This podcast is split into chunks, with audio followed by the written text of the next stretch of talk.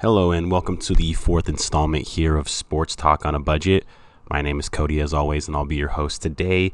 Topics that we have for today's episode are going to be the NBA Conference Finals preview. Obviously, we're both in the Western and Eastern Conference Finals as of right now. And then um, looking at the next topic, we're going to look at maybe it's time to end the process in Philadelphia, move on from Ben Simmons. That experiment has not worked, and the 76ers are out again in the second round of the playoffs as the number one seed in the Eastern Conference. Third thing, we'll look at baseball's crackdown on foreign substances on pitchers. I'll give you my opinion on why I don't believe this is actually a good ruling that they came with and why I don't think it'll work in the long run either. And finally, we'll go into the Aaron's, Aaron Rodgers saga, kind of give an update on where we're at where I think it may go. Will he show up to training camp? Will he be traded? And what will happen eventually before the season starts with Aaron Rodgers and the Green Bay Packers? All right, first things first, as I mentioned, we are going to look at the conference finals matchup, both in the Eastern and Western Conference side. Now, obviously, the Western Conference got started on Saturday with the Suns and Clippers, and the Suns winning game one over the Clippers and taking a 1 0 series lead there. And then we had yesterday where the Hawks were able to upset the Philadelphia Philadelphia 76ers and take game 7 to move on to the conference finals and probably the most surprising team and result of the entire playoffs so far. They will go ahead and take on the Milwaukee Bucks there who won their game 7 in overtime over the Brooklyn Nets. Another kind of a shocker there but not exactly with the injuries that Brooklyn was dealing with, but what a great game, great series that was and I really hope that we have a couple another couple great series in both the Western and Eastern Conference finals going forward.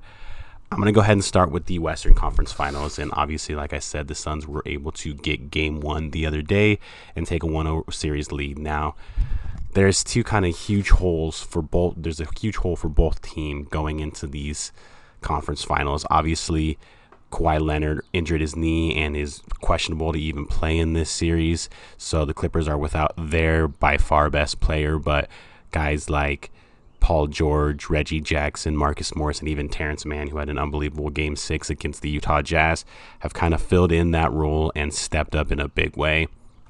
And then obviously with the Suns, Chris Paul, maybe not their best player, but their most important player and their leader on the floor, is currently out and questionable for game two due to health and safety protocols. He may have tested positive for COVID or been in contact with someone. I don't know exactly what happened. I never really got a real answer. I'm really hoping that he actually did test, test positive, which would be terrible for him. But if he was just close in contact with someone, I think the NBA looks really hypocritical because they didn't do anything and have any kind of disciplinary action or any kind of investigation or anything at all when LeBron James came in came in contact and violated the health and safety protocols before the playoffs even started. He was able to play a game the next day against the Warriors and then a game a couple of days later against the Suns. So if Chris Paul did test positive, I understand that. But if he was just in close proximity with people and violated the health and safety protocols there, the NBA, I believe, does look super hypocritical in that ruling that he was missed that he missed game one and potentially could miss game two. But let's get to the action on the floor actually. And the Suns, I mean, like I said, they took game one and they took it in the fashion that they've been doing for their last seven, eight games. They've won their last eight games, three against the uh, against the Lakers, four against the Nuggets, and now one against the Clippers. And it's been kind of the same recipe. Devin Booker has just been unbelievable. Yesterday, he had a triple double and 40 points. Just been a great player, another young budding star coming out of these playoffs like Trae Young, Luka Doncic. It's just some of these young stars taking their taking their opportunity to show who they are and kind of have a coming out party in these playoffs. And he's had a huge one the entire way through. DeAndre Ayton has broken out as well.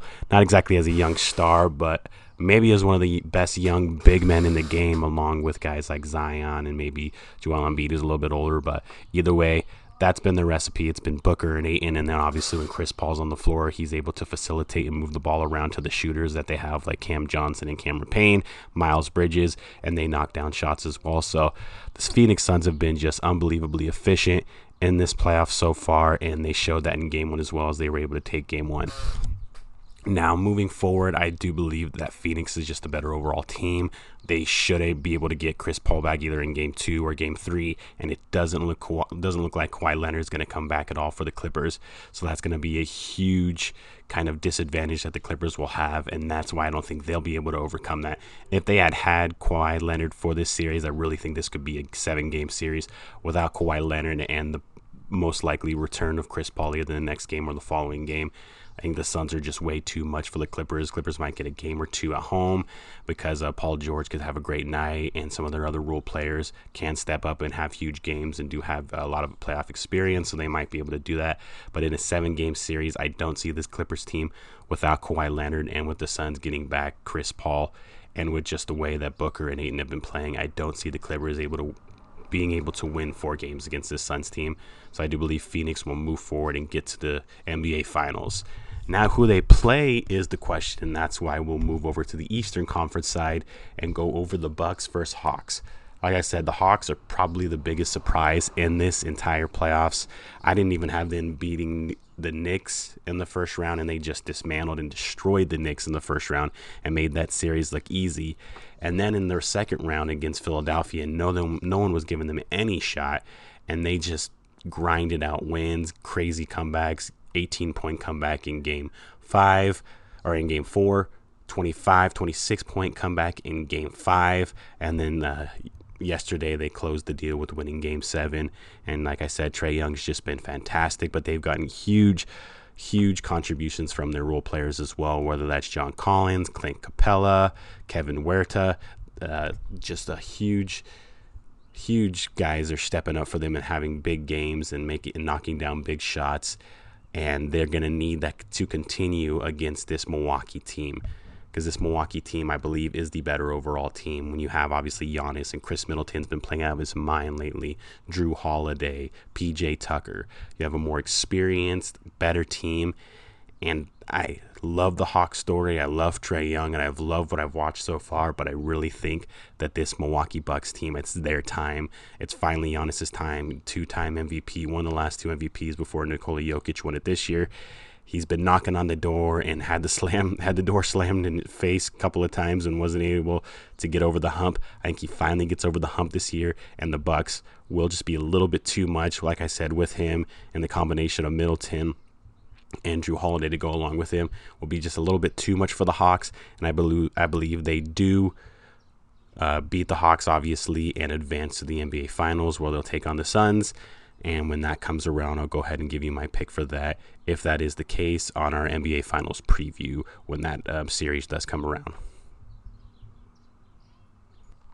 All right, now and moving on to the other huge NBA topic that everybody's talking about today, and that is the Philadelphia 76ers and Ben Simmons. And maybe it's time for this experiment or the process, of they've called it over the last, I don't know, six, seven years since they were tanking and got Joel Embiid and Ben Simmons, Markelle Fultz, which was a disaster, but whatever.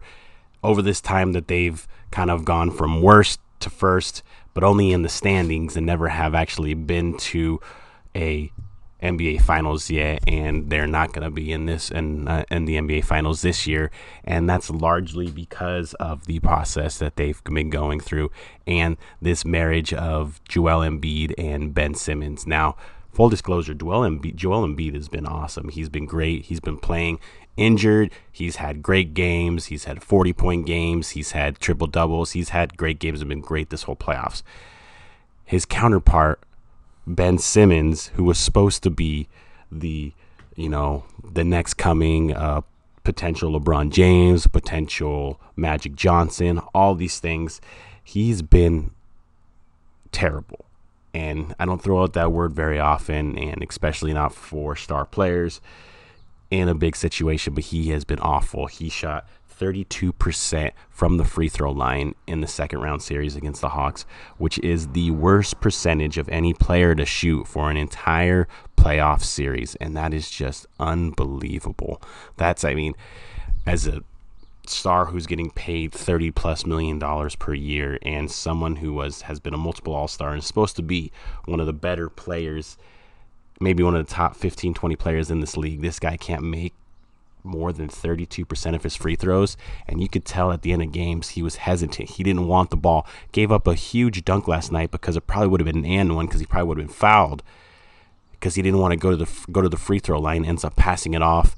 They do get a foul, but they only make one free throw. Trae Young goes down to the other side and makes a three, and that, like Joel Embiid said, was basically the turning point of the game. Now he didn't call out Ben Simmons. We can tell that he kind of wanted to, but that was the turning point of the game, and that's really what put the game obviously in Atlanta's favor. He gets the dunk there, they take a one point lead, and obviously, you probably wouldn't make the free free throw, but a dunk kind of galvanizes you, galvanizes your team, galvanizes the crowd around you, and that is something that they needed in that time. And he passed up on that and it just showed what he has been showing this entire series and basically this entire playoffs almost that he is not a number 2 option he has never developed a shot. His shot is atrocious. Obviously, he's never developed a free throw shot. His free throw shooting is even worse. Yes, he's a great defender, all NBA defender. He can pass well. He had he did have 13 assists to his credit last night, but other than that, he doesn't really give you much and you can't have him in the game in crunch time because he's a liability on the free throw line. So, in my opinion, I think it's time for Philly to look elsewhere and look for a trade. I don't know what the trade partners would be because, like I said, you have to take on his huge contract and his just average play, basically just one side of the floor, great defender, average offensive player at best with no shot outside of point blank range, pretty much. So, don't know who their trade partners would be, but I think it's time to kind of blow this up and move on from Ben Simmons and maybe reevaluate the hiring of Doc Rivers. Doc Rivers has nine game seven losses, which is an NBA record. And he failed to take the Los Angeles Clippers to the conference finals in three in three occasions when they should have made it to the conference finals. And the first year he's gone, they're in the conference finals and won two games back to back without Kawhi Leonard, their best player. So maybe they need to look in the mirror and say, maybe Doc Rivers isn't the guy because we all thought he was one of the best coaches in the league coming out of Boston and that he would be just a great coach wherever he went. And um, his kind of his last eight or nine years in this league as a head coach, while he has been in the playoffs, I believe, for all of those, or at least most of those but most of those appearances have been disappointing, whether that was with Lob City and Chris Paul and Blake Griffin and DeAndre Jordan, or whether that was, was with Paul George and Kawhi Leonard, or now here with the Philadelphia 76ers, the same story ends up being told about Doc Rivers is that he can't get his team over the hump and he can't even get to a conference finals at this point and beat a team like the Atlanta Hawks that – were a young budding team that no one really gave much much credit or not much attention to throughout the entire year.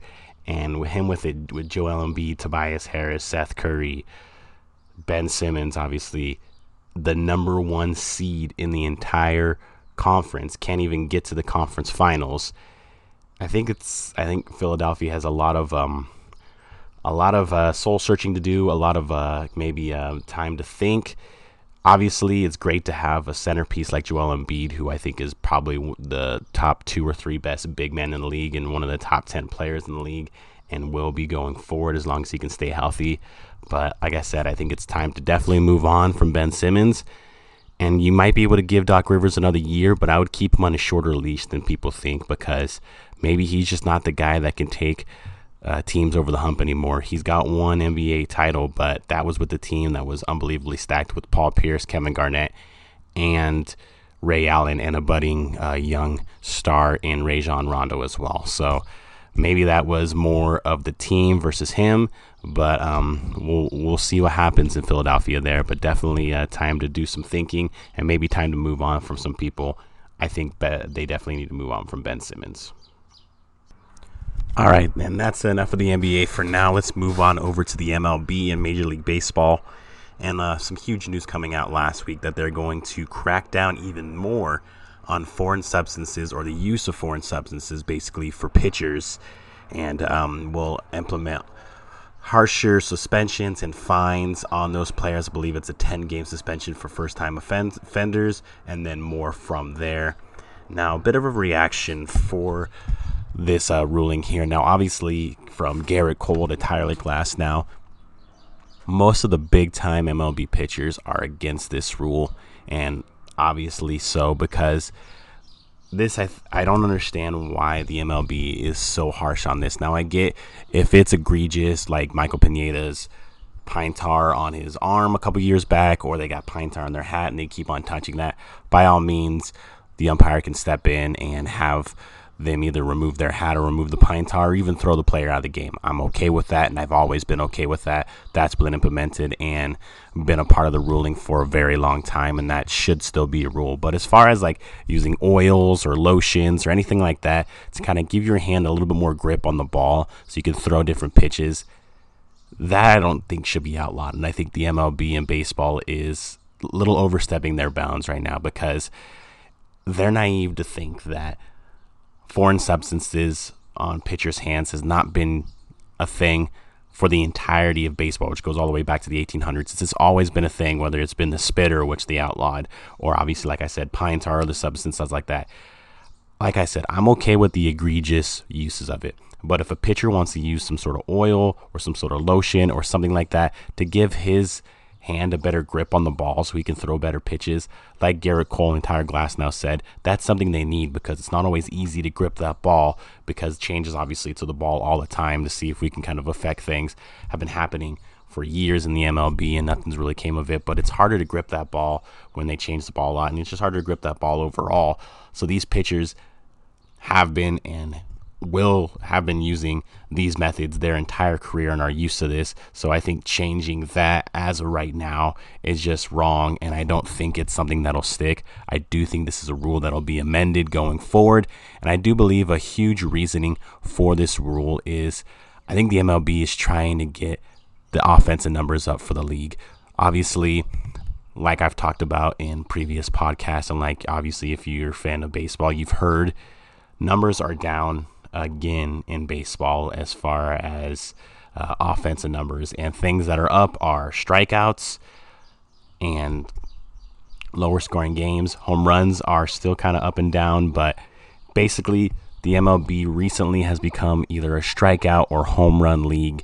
And while it's great to watch home runs and it's great to see those, we want to see more variety in baseball. You want to see the base hit, the triples, the doubles, all these things. You want to see a little bit more hitting from these players going forward. And I think MLB is maybe trying to crack down on the pitchers and maybe they'll be a little bit less dominant. These hitters will be able to get more hits, maybe more base hits, and we'll be able to obviously manufacture more runs and make the game a little bit more exciting and get these declining offensive num- uh, offensive numbers up so it looks a little bit better for the league. I think that's that's not the right way to go to crack down on pitchers in that way to get the offensive numbers up. Maybe you need to um, look into some of these batters and some of the ideologies that have come out recently, where it's all about launch angles and you know hitting the long ball and all these things. It's like maybe we need to look into that and see why that has changed, and not fault the pitchers for using these things that have been used for generations and centuries that the that the um, that baseball has been around, and punish them because some of these hitters can't hit maybe a good curveball or a good breaking ball all they can do is hit the balls out of the park, but they can't hit for average. They can't go opposite field when there's a shift on them. They can't do some of these things that players for decades in Major League Baseball were able to do. Some of these hitters aren't able to do these days. that's not on the pitchers, that's on the hitters. If you want to crack down, maybe find some way to to get hitters to hit more consistently and not just the long ball. But let's not punish the pitchers for the shortcomings of the hitters and let's not make this about them and enforce a rule that is just unbelievably biased and just hypocritical in every way and I don't think, like I said, it's going to last. I believe that this rule will be amended. Maybe it'll go back to what it has been the egregious use of foreign substances or any foreign substance on any part of your body, whether that be your jersey, your arm, your hat, or whatever. Maybe it'll go to just cracking down on that and not cracking down on every single foreign substance and checking pitchers' hands every inning or before every game, whatever the case may be, how they're going to implement this or how they're going to actually implement this going forward. Maybe that's what it'll be it'll go back to what it was. And I, like I said, I do think this rule will be amended, and I don't think that this rule is a good rule, and the timing and everything just does not look good for baseball. And the pitchers, especially your top guys like Cole and Glasnow, who are two of the better pitchers in the league, and even Trevor Bauer as well. There's going to be even more of these guys to come out against this rule, especially when they have, when they implement it, which I think they have already have once this rule gets to more effect and you start to see suspensions, there's going to be more of an out of an outcry and outrage from these pitchers, and I don't think you'll be able to keep this rule at that time, and they will have to amend it because, like I said, this rule is not something that I believe is going to work for them going forward, and I don't think it was a good rule in the long run or in the beginning anyway. And finally, our last topic of the day is uh, going to the NFL, and we're going to look at and basically update the Aaron Rodgers saga, which has not ended, and don't really know if there's an end in sight coming soon. But yes, Aaron Rodgers sat out of all of mini camp and did not show up to any of those, resulting in many fines for him. But no one exactly did not see that coming. A lot of people thought he would sit out of mini camp. But just some questions are looming going forward. A, will he show up to training camp? And if he does, will that kind of end everything that's going on between him and the Packers? B, will he actually be traded? Like, is there enough value that the Packers think they can get back in a trade to justify moving on from the NFL MVP and one of the top three quarter, three to four quarterbacks in the league? Is there um, any kind of value they can get there as well? And I mean, all the reports from the mini camp were that Jordan Love had a good mini camp and has been showing improvement and showing a lot of progress, a lot of been progressing a lot in the offense as well. Finally had his first uh, media session and he sounded great. He was good at the mic, answered the questions, even answered the Aaron Rodgers questions that came about. So that was a huge hurdle for him that he got over as well. So if he keeps improving and Aaron Rodgers doesn't show up to training camp or is at training camp, and, and Jordan Love keeps improving, does that make Aaron Rodgers easier to trade and kind of end the Aaron Rodgers era in Green Bay and go ahead and move forward with the Jordan Love era, Is which is why they drafted him in the first round two years ago anyway. So, does, is that something that may happen? And basically, the question that all of us are wondering how will this saga end? And will it end amicably or will it be a split and kind of a not look good overall, kind of how they split with Brett Favre about uh, 15, 16 years ago. What I believe will happen is I believe Jordan Love is going to continue going to continue to progress and get better and improve. I liked him coming out of Utah State. I was hoping that he'd drop to the New England Patriots, which are my team, and we'd pick him to be kind of the heir apparent to Tom Brady. Obviously, that didn't happen. We got Mac Jones in the draft this year, and he had a great minicamp as well. And I'm hoping he's the quarterback of the future. But um, that's enough about the Patriots. Back to the topic at hand. I believe he'll, um, like I said, Jordan Love will continue to progress and get better and better. And I, I think Aaron Rodgers is going to continue to hold out unless Mark Murphy and uh, Brian Gutekunst, who is the GM, and Mark Murphy is the president and the um, not the owner, but the president of the Packers. There, unless they bring him in and have a sit down conversation and be like, "Hey, we want you more involved in decisions, whether that's free agency, draft." Different kind of moves throughout the season. We want you more involved. We want your opinion. We want you to we want you to feel like you're welcome here. They have that kind of sit down with Aaron Rodgers because that's really what Aaron Rodgers is looking for. But if the Packers aren't willing to give that to him, I don't think he's willing to show up. And I think he will hold out and sit out for as long as he can, maybe all the way until the last week of training camp going into preseason. He may come in there, get some reps. Obviously, he knows the offense, so he doesn't need that much practice. And so he can get back on the field and assume his starting position. But I don't see the Packers having that sit down conversation with him. And I don't see, like I said, Aaron Rodgers budging unless they want to have that. So I do think, and like uh, Jay Glazer reported last week, I do think if your teams like the Broncos or other teams like that that may need a quarterback to have a good talent team, but need a quarterback to kind of be that next step, keep calling and keep pushing because the Packers are eventually going to answer those calls. And then you might be able to get a trade because like I said, if Jordan Love continues to progress, Aaron Rodgers continues to dig his feet in, and you continue to dig your feet in and not have that conversation with him and tell him that he's going to be more involved in things, you're going to have to move on from him. And like I said, this is even though Aaron Rodgers is going to be 36 or 37 this year, I think he's going to be 37. He's a former NFL MVP. He's still one of the top three quarterbacks in the league, along with uh, like Mahomes, Brady, Russell Wilson. Top three, four quarterbacks in the league is Aaron Rodgers. You can get a lot for him. You could trade him down to to Denver, maybe get two, three first round picks, and maybe another weapon to go on your offense to help out Jordan Love and kind of keep this thing going. You may not be as good in year one with Jordan Love as you were with Aaron Rodgers, but at least you have a, a, direction that you're going in and you have a bright future if Jordan Love continues to progress and you can get another piece around him. And then you get three first round picks to build around him as well going forward. So I believe that's how it may end. I was I never from the beginning I've been saying I never thought Aaron Rodgers would be traded. I didn't think that was a thing. I didn't think you trade the former NFL MVP. I think you kind of weighed him out, but I don't think there's any waiting him out. I think he's going to kind of dig his heels in, and it looks like Mark Murphy and Brian Gutekunst are going to dig their heels in as well, and they're not going to have that sit down conversation. So I do think this could result in a late trade, whether that be in training camp, preseason, or maybe even the beginning of the season, if um, if Jordan Love looks good in the first couple of games he starts. But I do believe this will result in a trade, and I think that the number one suitor and pretty much the best suitor for them will be the Denver Broncos. And I think that'll end up with Aaron Rodgers eventually on, on the Denver Broncos. Like I said, if he doesn't kind of wield a little bit of power there and come back into training camp, which I don't think he will because it just doesn't seem like he's willing to do that right now. And it doesn't seem like the Packers front office is willing to do that either. So, like I said, I do think this will end in a trade, and I think the Broncos will be the suitor and the team that Aaron Rodgers eventually suits up, whenever that is, whether that is after the beginning of the season for the 2021 season going forward. And um, wow, that would be amazing. You throw him in a division with Patrick Mahomes and Justin Herbert and Derek Carr, probably instantly becomes the best quarterback division. And what a what a huge get that would be for them, and that would just be in an unbelievable division, a competitive division, and maybe the best division in football if they're able to get him and keep most of their best pieces as well. Well, that was my show for today. Uh, like I've stated before, this podcast is called Sports Talk on a Budget.